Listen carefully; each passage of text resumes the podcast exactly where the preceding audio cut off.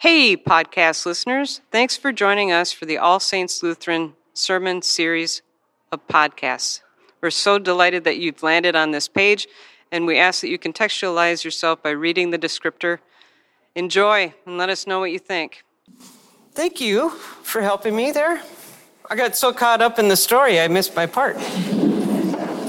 This is actually one of the most important texts in the Gospel according to St. John. And my guess is that you have already heard about the woman at the well, how she was there at noon, how she was unmarried, how she had 5 previous husbands, she was a Samaritan, she was a woman, everything that is other, right? But did you know that when a man and a woman meet at a well, it often leads to marriage?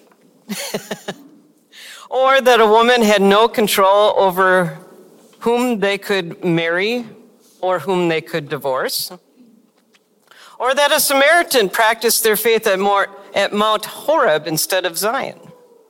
All that aside, which is a lot, did you notice something about Jesus?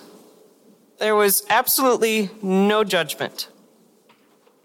There's much discussion about water and new life, enduring and abundant life. And we heard last week, Nicodemus, a Jewish Pharisee, met Jesus at night and consequently defended Jesus as well as he could through the rest of his life on earth. This week, at noon, an other was given a drink of hope and a drink of new life. Now, all that said, there are a couple of things that I would like to really highlight for us today.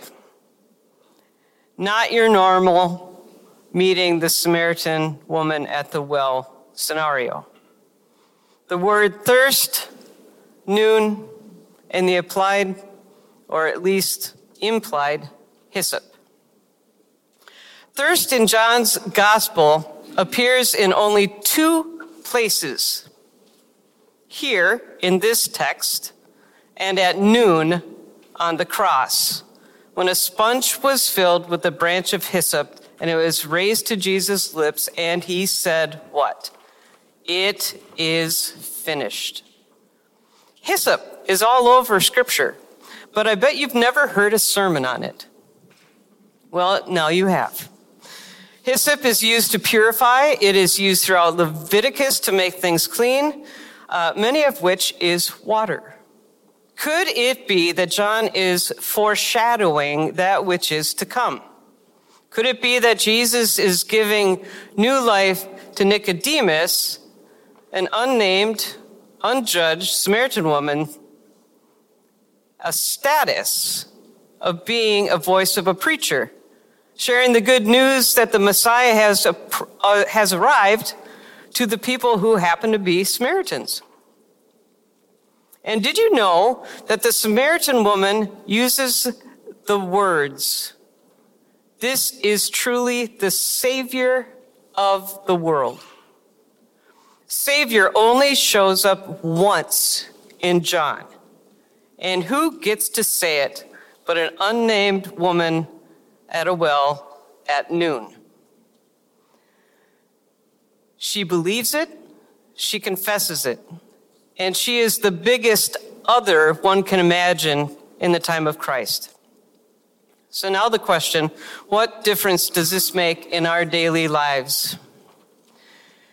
Last week, Pastor Tanner preached an excellent sermon on Nicodemus. And one of his closing phrases was, "The ground at the base of the cross is level." That stuck with me all week. What we are witnessing in society today is a desire for many people to lord their power over the other, whomever the other might be. But I'll name a couple here today in case you don't know what I'm talking about.